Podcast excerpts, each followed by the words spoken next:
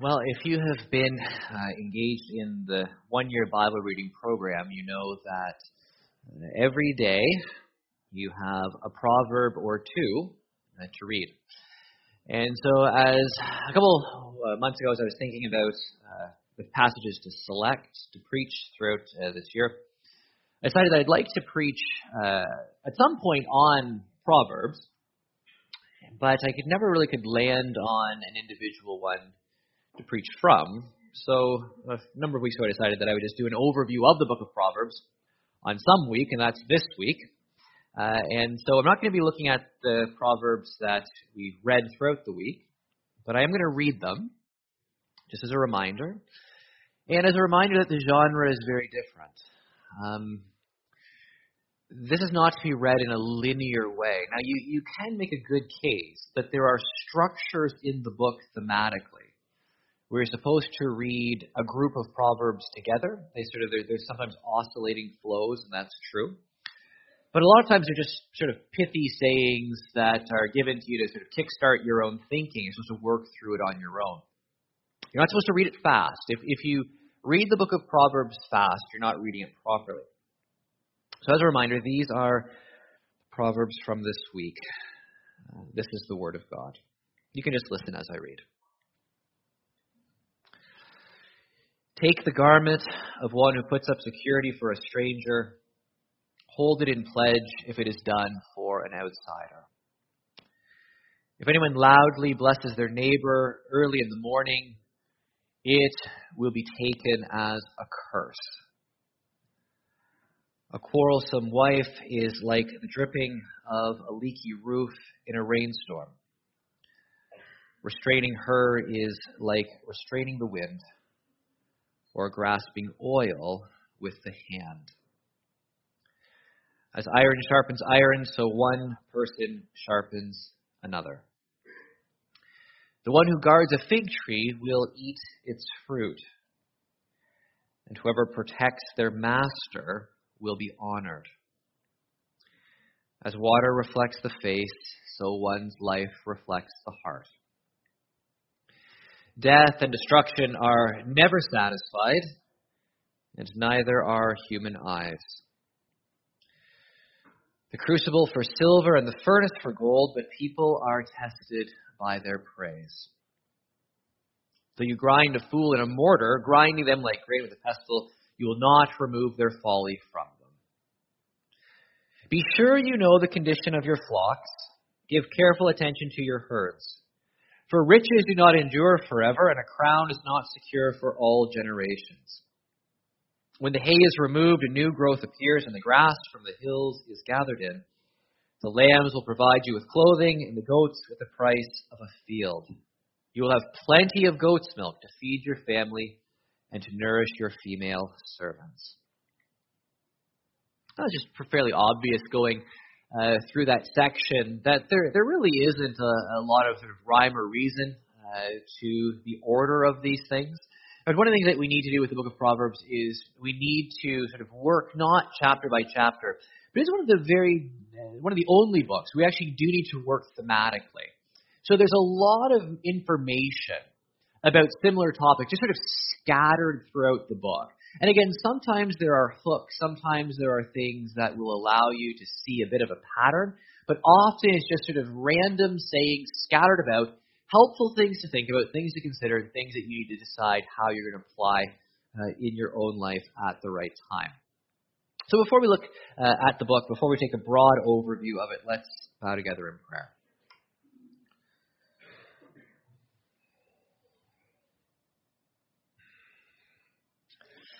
Our Lord, you are the one who gives wisdom, and so we ask that you will provide us with it this morning, that by your Holy Spirit, through your word, you will teach us what we need to know, that you will show us how to live, show us how to respond to your word.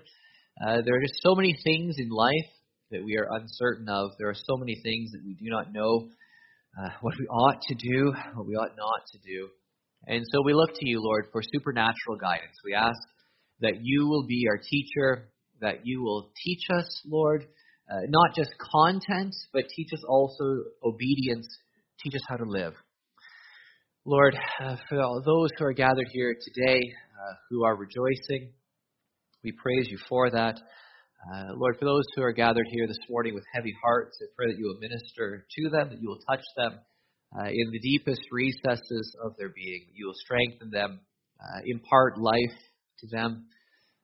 Lord, I pray that you will shed your light abroad into dark places. Lord, I pray that you will, for those who are mourning, I pray that you will turn mourning to joy. I pray that you will do this, that by your Spirit you will bring a revival amongst your people. Change us from the inside out. Help us to know you. Lord, whatever our circumstances are that bring us here to this place, we know that you are able to meet us wherever we are. And so we ask that you will meet us now. We thank you. You've already met with us. You have already enabled us to worship your name. Help us now to worship you through your word. For we ask it in Jesus' name. Amen. Now, if you're familiar with the book at all, you know that chapters 1 through 9 are very different from chapters 10 through 30. 31 is a little bit different again. But the first 9 chapters deal with more extended block discourses on various themes. Then you hit chapter 10 through 30, and you're dealing a lot with, again, these just sort of these short, pithy sayings, or these proverbs from which the book derives its name. So as you read through the book, there are times when you read discourse. Often the discourse is cast in terms of a father and a son. You know, the father basically putting his arm around his son, standing out on the balcony, and just sort of looking at life. And that's really what Proverbs is. Proverbs is a book that just looks at life. Come with me on a tour. Let me point things out to you. That's obviously foolish. That obviously leads to success. That leads to destruction. Just pay attention. Look around you. See what works. See what doesn't. But it's not crassly pragmatic. It's see what works and see what doesn't in accordance with the covenant law of God. So the covenant law is the framework that's assumed in the text. It's not worldly wisdom. It's not sort of real politics. It's not about how to get ahead or just to get your way, how to be successful, how to make friends and influence people or whatever. It's about how to actually organize your life in ways that God will deem successful. And if God deems it success, it doesn't matter, you know, what your bank account is. It doesn't matter sort of some of the things that you have to endure. If God looks at your life and says that's a life marked by wisdom, then that's really all that matters. It's God's evaluation, not the metrics of the world. In fact, one of the things that you learn in Proverbs, and certainly more so in the prophets, is that the world can rate someone's life as being highly successful, and yet in God's perspective, they're a fool. You know, their life hasn't amounted to anything of value whatsoever. Now, Proverbs are not to be taken as case law. This is very important. So in the Old Testament law, we are given unbreakable restrictions. The book of Proverbs isn't like that. Yes, the book of Proverbs will tell you some things that are universally true at all times in all places. But there are also an enormous number of proverbs which are just general rules of thumb. They don't apply in every single circumstance. And when the book is taken as if everything that it says applies in every single circumstance, then we will create an enormous amount of false guilt in a lot of people for a variety of things, one of which is this. The book will tell us, famously, to train up a child in the way they should go, and when they're older, they will not depart from it. And this has been applied with a strict literalism to basically say to parents whose children are not walking with the Lord, if you had done your job properly, they would not have departed from this way. Therefore, the fact that your children are not walking with the Lord is proof that somehow as a parent you have failed. Now, it's not usually cast quite that crassly, but that's the idea. question is that a fair reading of the genre of the book? And the answer is no. These are not promises that apply in every circumstance. These are wisdom sayings that are generally true, but which admit all kinds of exceptions in all kinds of circumstances. If you don't hold to that, there's this sort of this locus classicus, or this classic location, where the book contains a direct contradiction with two proverbs that are put right next to each other if you're reading it as literal law. That is in Proverbs chapter 26, verses 4 and 5. You don't need to turn there. Trust me, I'll tell you what it says. It says this: "Do not answer a fool according to his folly, or you yourself will be just like him." So do not answer a fool according to their folly. So when someone's being foolish, what do you not do? Well, you don't answer them. Just let them talk. And I think sometimes, honestly, and when you're not responding to a fool, they will often be even more upset about it. But sometimes when someone is being foolish, the best thing to do is just keep your mouth shut and let them talk. Let them be a fool. Do not answer a fool according to his folly. Don't answer. Or you yourself will be just like him. In other words, there are some times when people are engaging with you in such a way that to respond is just to bring yourself immediately into that sphere of folly. Nothing's going to be accomplished. Nothing productive is going to be done here. The whole pitch and tenor and content of what's being said is absolutely foolish. And so to try to engage in that just makes you a fool too. So do not answer a fool according to their folly, or you'll be just like them. It's very clear. The very next verse says this: "Answer a fool according to his folly, or he will be wise in his own eyes." Now, what you don't find in the law is something like, do not commit murder, go ahead and commit murder, right? So clearly this is not law. Clearly there's something else that's going on here in terms of genre. You have a contradictory statement, or a prima facie contradictory statement, but the verses are located immediately together.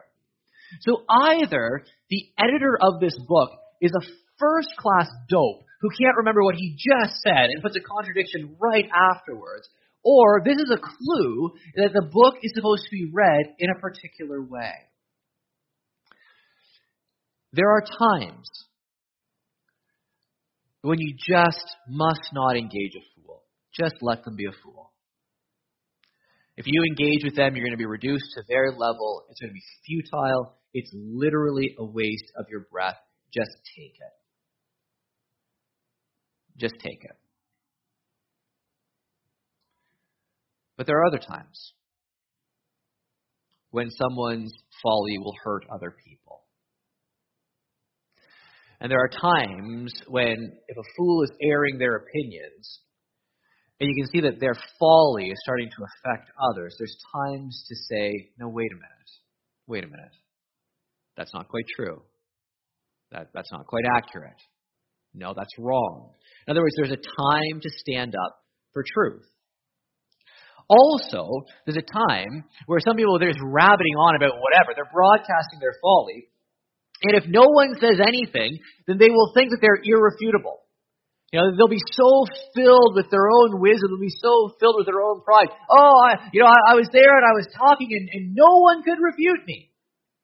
And so then they walk off just confirmed in their arrogance. They walk off confirmed in their folly. So for that reason, or he will be wise in his own eyes, is that there's also a time to say, now look, knock it off. That's not right. Because if you don't provide some correction, the person will go off thinking that they can't be corrected, that they're speaking what's true. And if what they're speaking is actual folly, then it's dangerous. They need correction for their own good and for the good of other people. So, Proverbs needs to be read that way then. It requires sensitivity to context. Sometimes, it's like Ecclesiastes. There's a time to speak. There's a time to be silent. There's a time for love. There's a time for hate. There's a time to embrace. A time to refrain from embracing. There's all of these different times. And of course, in Ecclesiastes, the terrible thing is that we don't know what the time is. We're always getting the time wrong. You know, God makes everything beautiful in His time. He said He turned into the hearts of man, but we cannot fathom what He has done from one end to the other. It's a burden that God has placed on us. It's a burden to know there's a right time for various things, but we're always getting the time wrong. The book of Proverbs is the positive side of the wisdom tradition. Ecclesiastes gives you the cynical view. Proverbs gives you the positive view. Yes, there's a right time for these things. Learn how to apply them. Which is why the book will also tell you that a proverb in the mouth of a fool is sort of like sending a message by a lame beggar. You know, you can't get anywhere. So you can recite these things, but you need to cite the right proverb at the right time in the right context, or it doesn't work. In fact, it can backfire. I mean, heaven help us when we're supposed to engage the fool and we don't. Or when we're not supposed to. And Jesus is exactly the same thing, interestingly enough, but in different language. Jesus says, do not cast your pearl before swine. In other words, Jesus says, listen, there's a time when even though you have something as precious as the gospel, don't bother throwing it out there, because all the people are going to do is mock and turn and tear you. They'll trample you down. So learn, there's a time, even in the gospel proclamation, to be quiet. Do not cast your pearl before swine. But how often do we not cast a pearl before those who could benefit from it? I mean, how often do we get the time wrong? So the book of Proverbs is, again, it's running on these lines. You need wisdom to apply the book in the first place. This is one of the difficult things that people have recognized all through history. In terms of philosophy and wisdom, how do you begin to grow wise if you're not? Where do you start? I mean, if you have to be wise to apply wisdom literature, how do you even begin? How do you begin to grow in wisdom? How do you start? Where do you begin? Well, one place would be with a book of wisdom like Proverbs in the first chapter at the beginning. So if you have your Bibles, you can open up to Proverbs chapter 1. Proverbs chapter 1.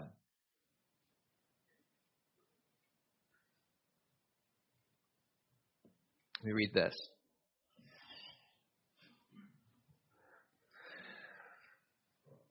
This is the Word of God.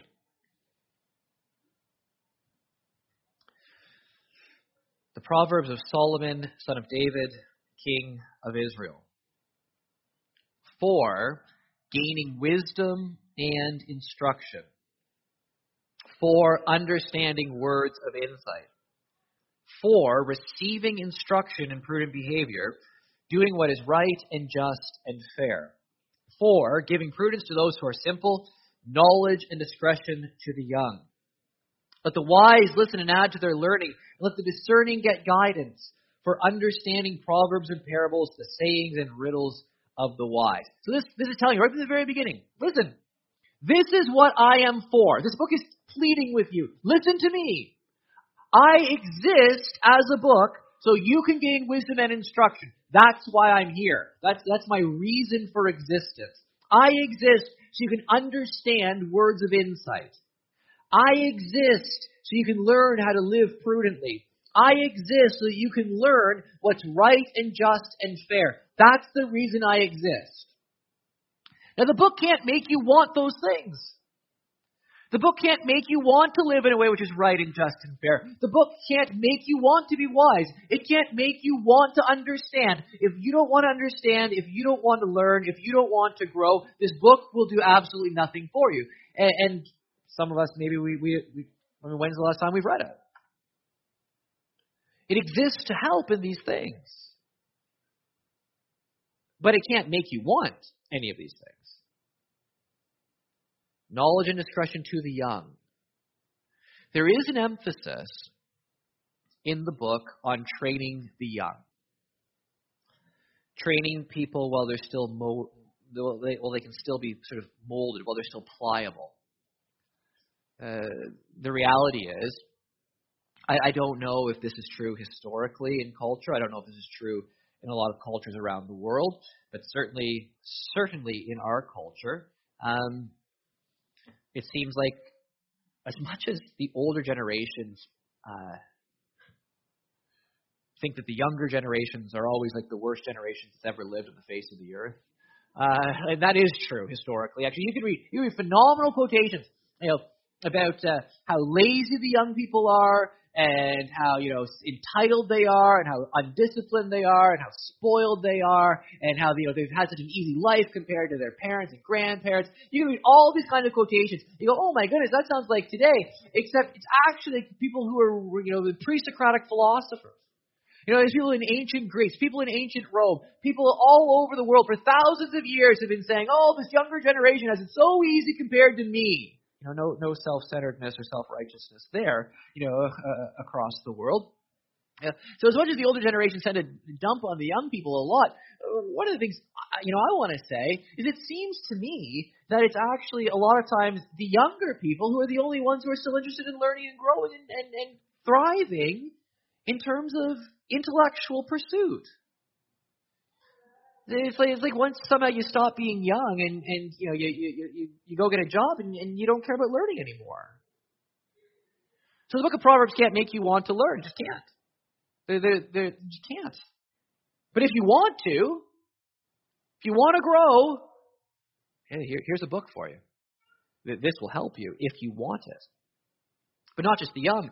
Let the wise listen and add to their learning.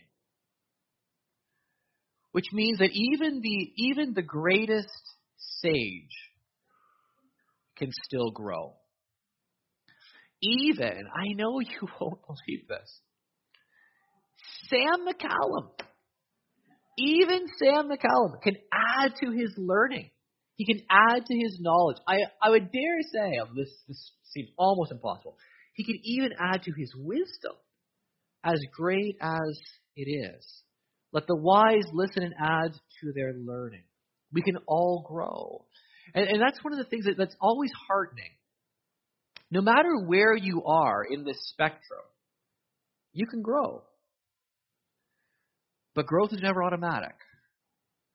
Part of our problem in our society, certainly in our society, is we're so focused on instant gratification that we won't put in the hard work which will only pay dividends years down the road. If it won't pay dividends in the next 2 minutes, we don't do it. But the most important things in terms of productivity and actually having a life that counts for things is to take that long-term perspective. What do I do today which will set up productivity years down the road? A long journey with single-minded obedience and discipline, step by step, day after day after day after day. And this is even recognized in the corporate world. Stephen Covey, Seven Habits of Highly Effective People. I know that's a bit of a dated book now, but one of the things I remember from reading that book a number of years ago, and you might wonder, my goodness, how could you have read that book and be so remarkably ineffective today? Well, I didn't pay attention. That's what happened. But I did read it, and one of the things I do remember in it is, he has his four quadrants that you should live in terms of details and tasks and things that clamor for your attention. And, there's the quadrant of things that are urgent, and unimportant. That's like when people are interrupting you all the time with all their little crises, and it's like when Sam comes to my office 300 times a day, and it's like, okay, it's urgent, but it's not important. Can this wait? Can we do this another time? And then there's things that are important and urgent. You get a phone call, someone's in the hospital. Okay, you got to go. You got to drop everything and go. Right? There are things that are unimportant and not urgent. And that's the worst quadrant of all, where we spend most of our time. Things like computer games, probably 99.99% of every text message that's ever been sent. These things that they clamor for attention right now. Like there was a ping, like right now. And then you fracture your attention and concentration, and you just deal with what's not important. It's just trivial, but it's immediate. He says the most effective people live in, I believe it was quadrant 2. Some of you may remember. I think it's quadrant 2. It doesn't matter. It's one of the quadrants. Where No, it's either 1 through 4. I do remember that. And it's things that aren't urgent, but they're important. It's the things that you don't need to do today. For today, it would actually be irrelevant if you tackled this project at all. If you spent no time on this today, it wouldn't matter. But if you spend time on it today, and tomorrow, and the day after, and the day after, and the day after, not because it's ever urgent, but because it's important, in the end, it's those sorts of activities that actually produce the most. Those are the most effective types of projects to engage in. That's the most effective type of thing to dedicate your life to. So did it have to be done this afternoon? No. But 5 years of doing important things that didn't need to be done today for instant gratification can produce something pretty phenomenal down the road. But that requires discipline. The book of Proverbs says, look, you want to grow? You want to learn? Don't think spending an afternoon reading a chapter of the book of Proverbs and really thinking about it is going to be exciting today. But just wait. Just wait. You have to remove stones from the field. You need to plow the field. You need to plant. You need to weed. You need to water. The harvest comes after a lot of hard work, but the harvest comes. Give it time, but don't be lazy. The book of Proverbs has an awful lot to say about hard work and laziness, actually. And ironically, because those who are lazy will never read the book. Right? It's kind of a little bit difficult that way. So how do you start? Verse 7. The fear of the Lord is the beginning of knowledge, but fools despise wisdom and instruction. This is the climax of the prologue. And it tells you, look, you want to start being wise? It doesn't begin with intelligence. In fact, there are lots of people, I do not say this pejoratively, this is not an insult, this is because it's literally true. There are an enormous number of people in the world with advanced education. You know, in our context, we say that there's a lot of people in the world with a PhD who are very smart, but in a biblical analysis, they're a fool. Because folly has to do with rebelling against God or dismissing what God has said. Just not taking God seriously. It doesn't matter how smart you are. If you don't take God seriously, in the final analysis, you are a fool, biblically speaking. It's nothing to do with intelligence. So you can also have people who are utterly illiterate, who are wise beyond all get out. That's so weird. I don't usually talk that way. I'll get out. I don't know where that came from. They're really wise. They're extremely wise beyond all get out. That's how wise those people are. But it's true. It's not about education. It's not about IQ. It's about walking with God, taking God seriously. You want to be wise. That's where you start. Begin to take God seriously. One of the ways you can tell if you take God seriously is if you take His Word seriously. Do you spend time in His Word? It's hard to argue you really take God seriously if you're routinely just neglecting what He said. So this is a call to enter into the book. This is a call not to forsake God's wisdom. You want to be wise? You start by fearing God, because if you fear God, you'll start to do the work that's required to grow and gain in wisdom. Now, look at verse 20 of chapter 1. This is wisdom personified. Out in the open, wisdom calls aloud. She raises her voice in the public square. On top of the wall, she cries out. At the city gate, she makes her speech. So what you're being told here is that God's wisdom is everywhere. God's wisdom is not hidden away. God's wisdom is speaking out in the most public arena, high up on the wall, addressing everyone passing through the gate. This is the person who you can't escape. You come into the city, God's wisdom is crying out to you. And what's she saying? How long will you who are simple love your simple ways? How long will mockers delight in mockery and fools hate knowledge? Repent at my rebuke. Then I will pour out my thoughts to you. I will make known to you my teachings. In other words, you see this whole society, this whole mass of people streaming into the city, and they're mockers and simpletons and fools. They want nothing to do with God, and wisdom is trying to get their attention. Hey, look over here. How long are you going to be living like that? Look what I offer you. Repent. Turn away from this foolish way of living. I'll teach you if you want to be taught.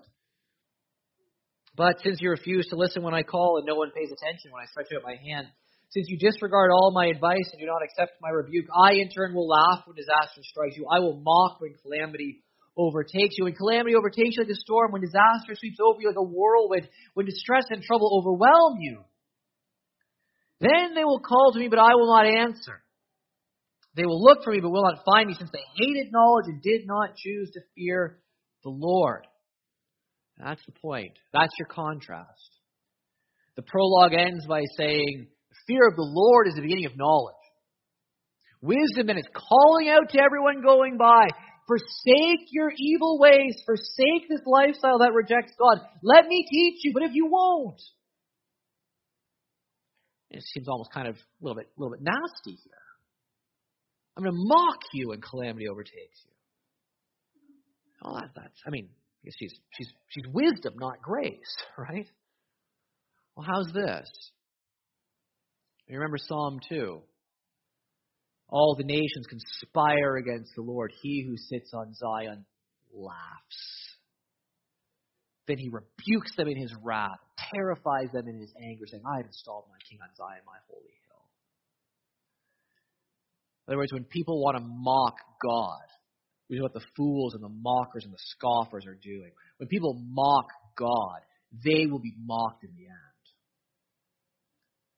Their mockery sort of rebounds onto themselves, onto their own heads. They're culpable for it. God gets the last laugh. All these people who want to preen their feathers and walk around with their pretensions and live their life their way in total disregard for God, spurning wisdom's call. In the end, they'll reap what they sow. In the end, they'll receive what they've given. So wisdom calls out. The contrast in chapter 1 establishes the parameters of the book, just like Psalm 1 and 2 establishes the parameters of the book of Psalms. You will either submit to the Lord's will and his king, or you and be blessed, Psalms, or you'll go in with the wicked and you'll be destroyed, Proverbs. You will either fear the Lord and grow in knowledge, or you'll reject the knowledge and wisdom of God and be destroyed. It's the exact same opening lines, really, thematically, Psalms and Proverbs. So you think that's what you need to have in mind as you engage the material of the book. Now the question then is, well, how valuable is wisdom?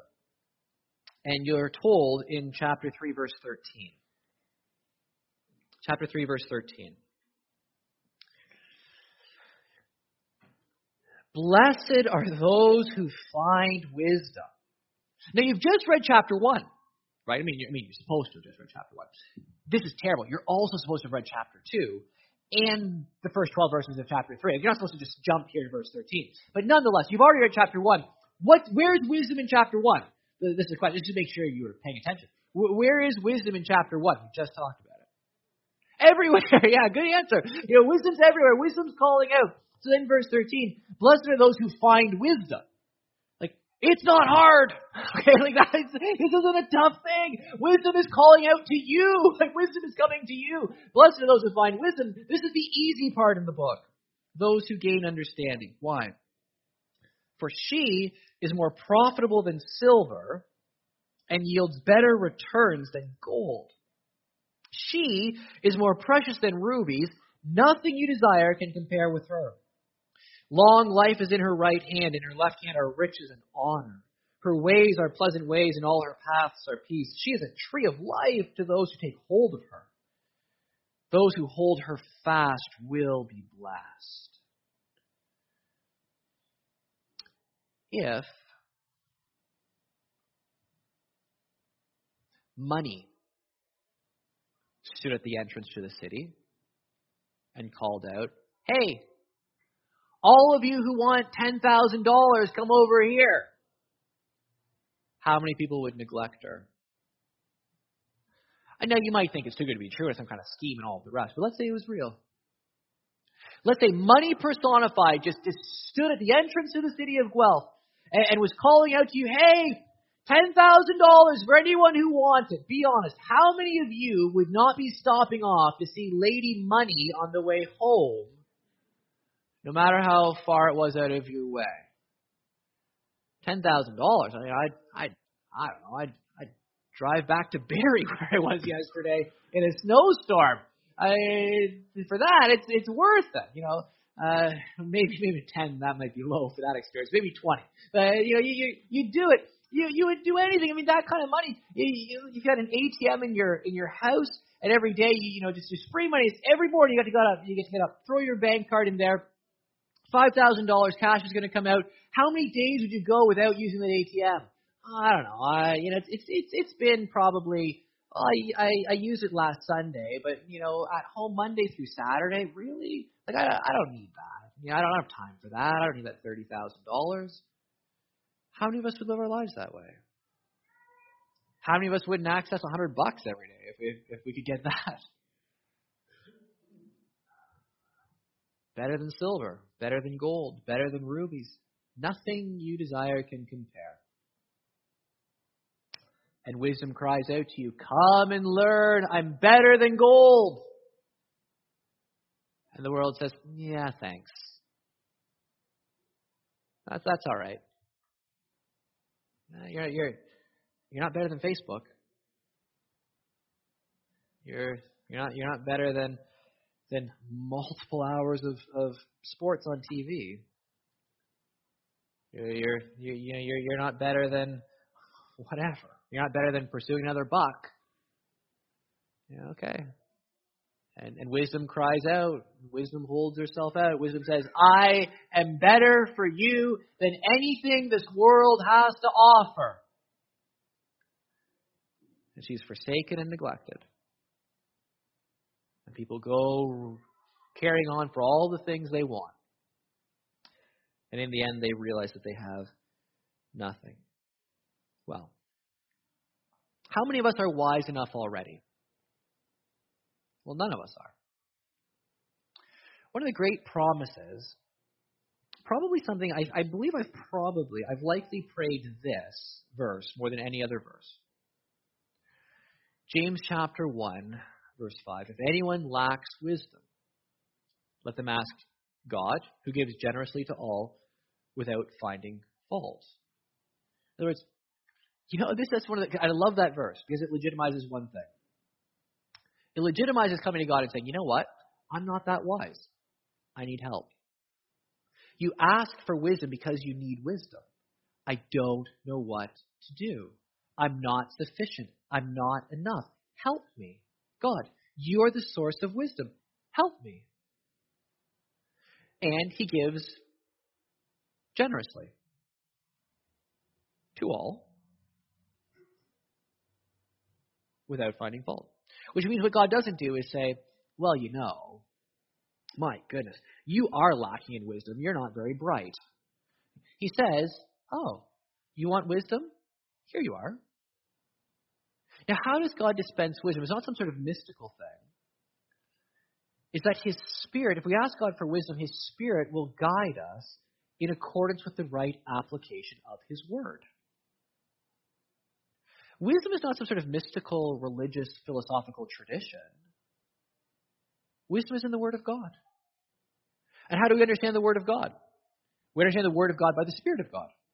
And so when we ask, God, give me wisdom, it's not like he's going to beam the book of Proverbs into your head. Like it's not going to be downloaded in there. You're not going to say, Lord, I need wisdom. And then you'll wake up and go, oh my goodness, I have the book of Proverbs memorized.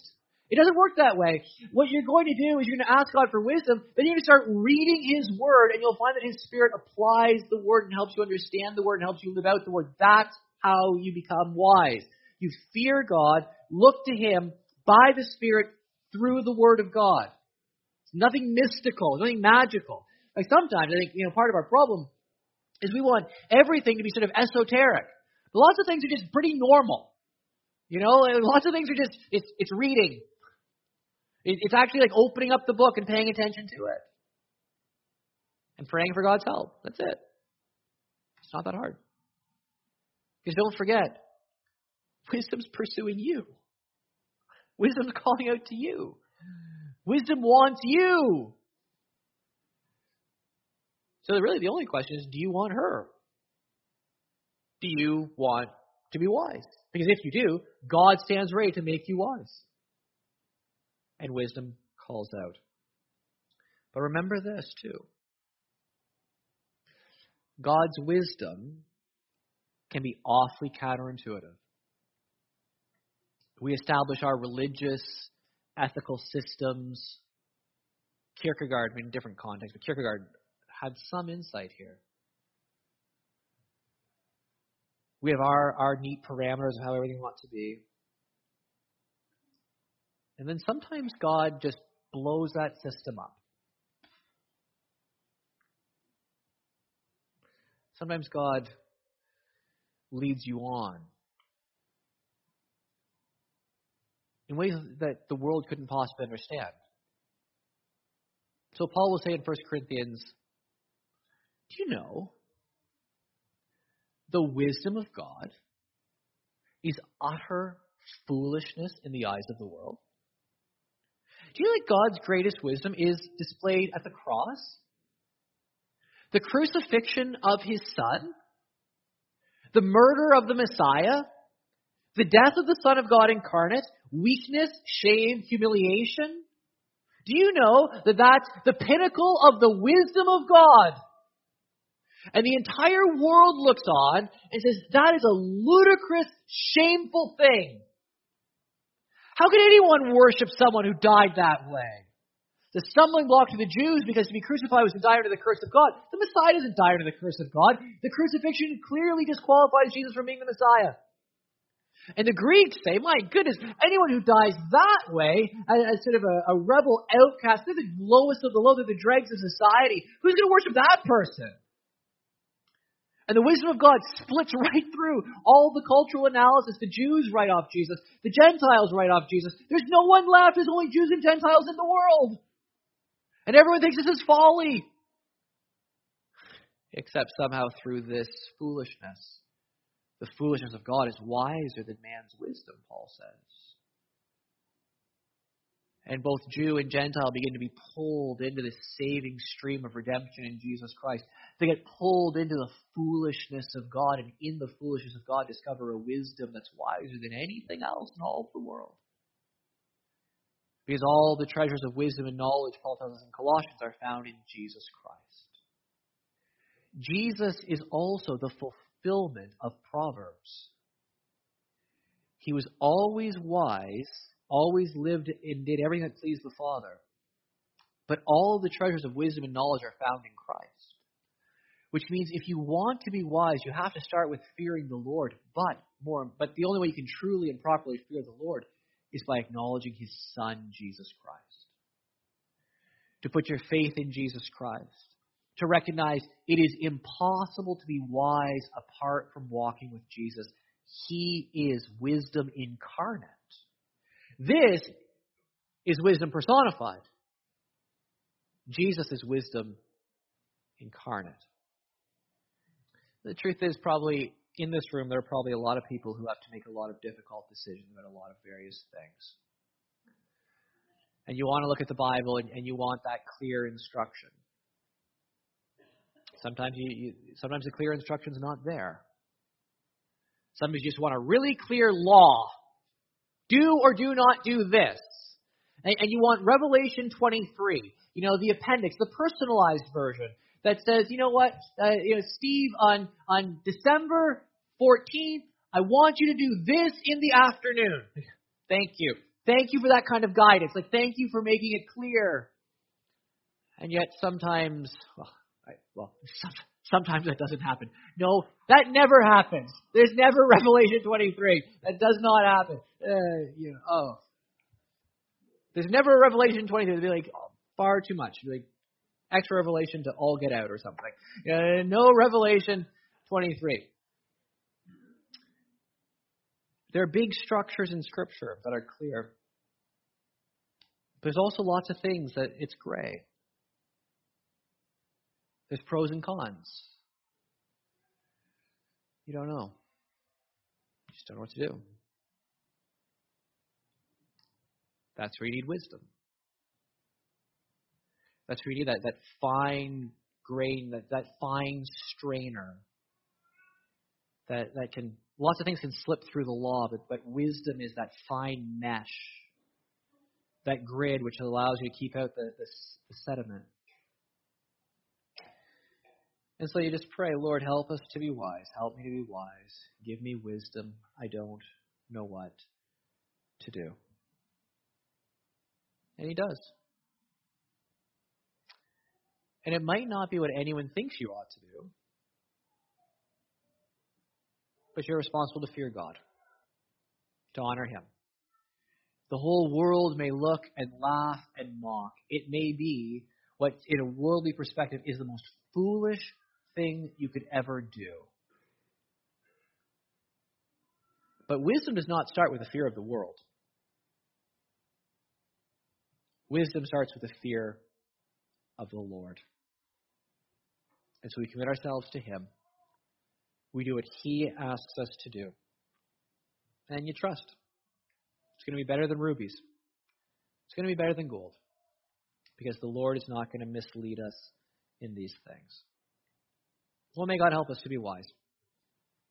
May God help us to make good decisions in life, to benefit from his word. And in being wise, then, to also be a blessing to others. That's another huge part of this book we haven't talked about. We've been too individualistic. One of the reasons that you want to be wise is to be a blessing to the community. A fool tears community apart, but a wise person brings it together. I'm going to ask our musicians to come and lead us in our closing song.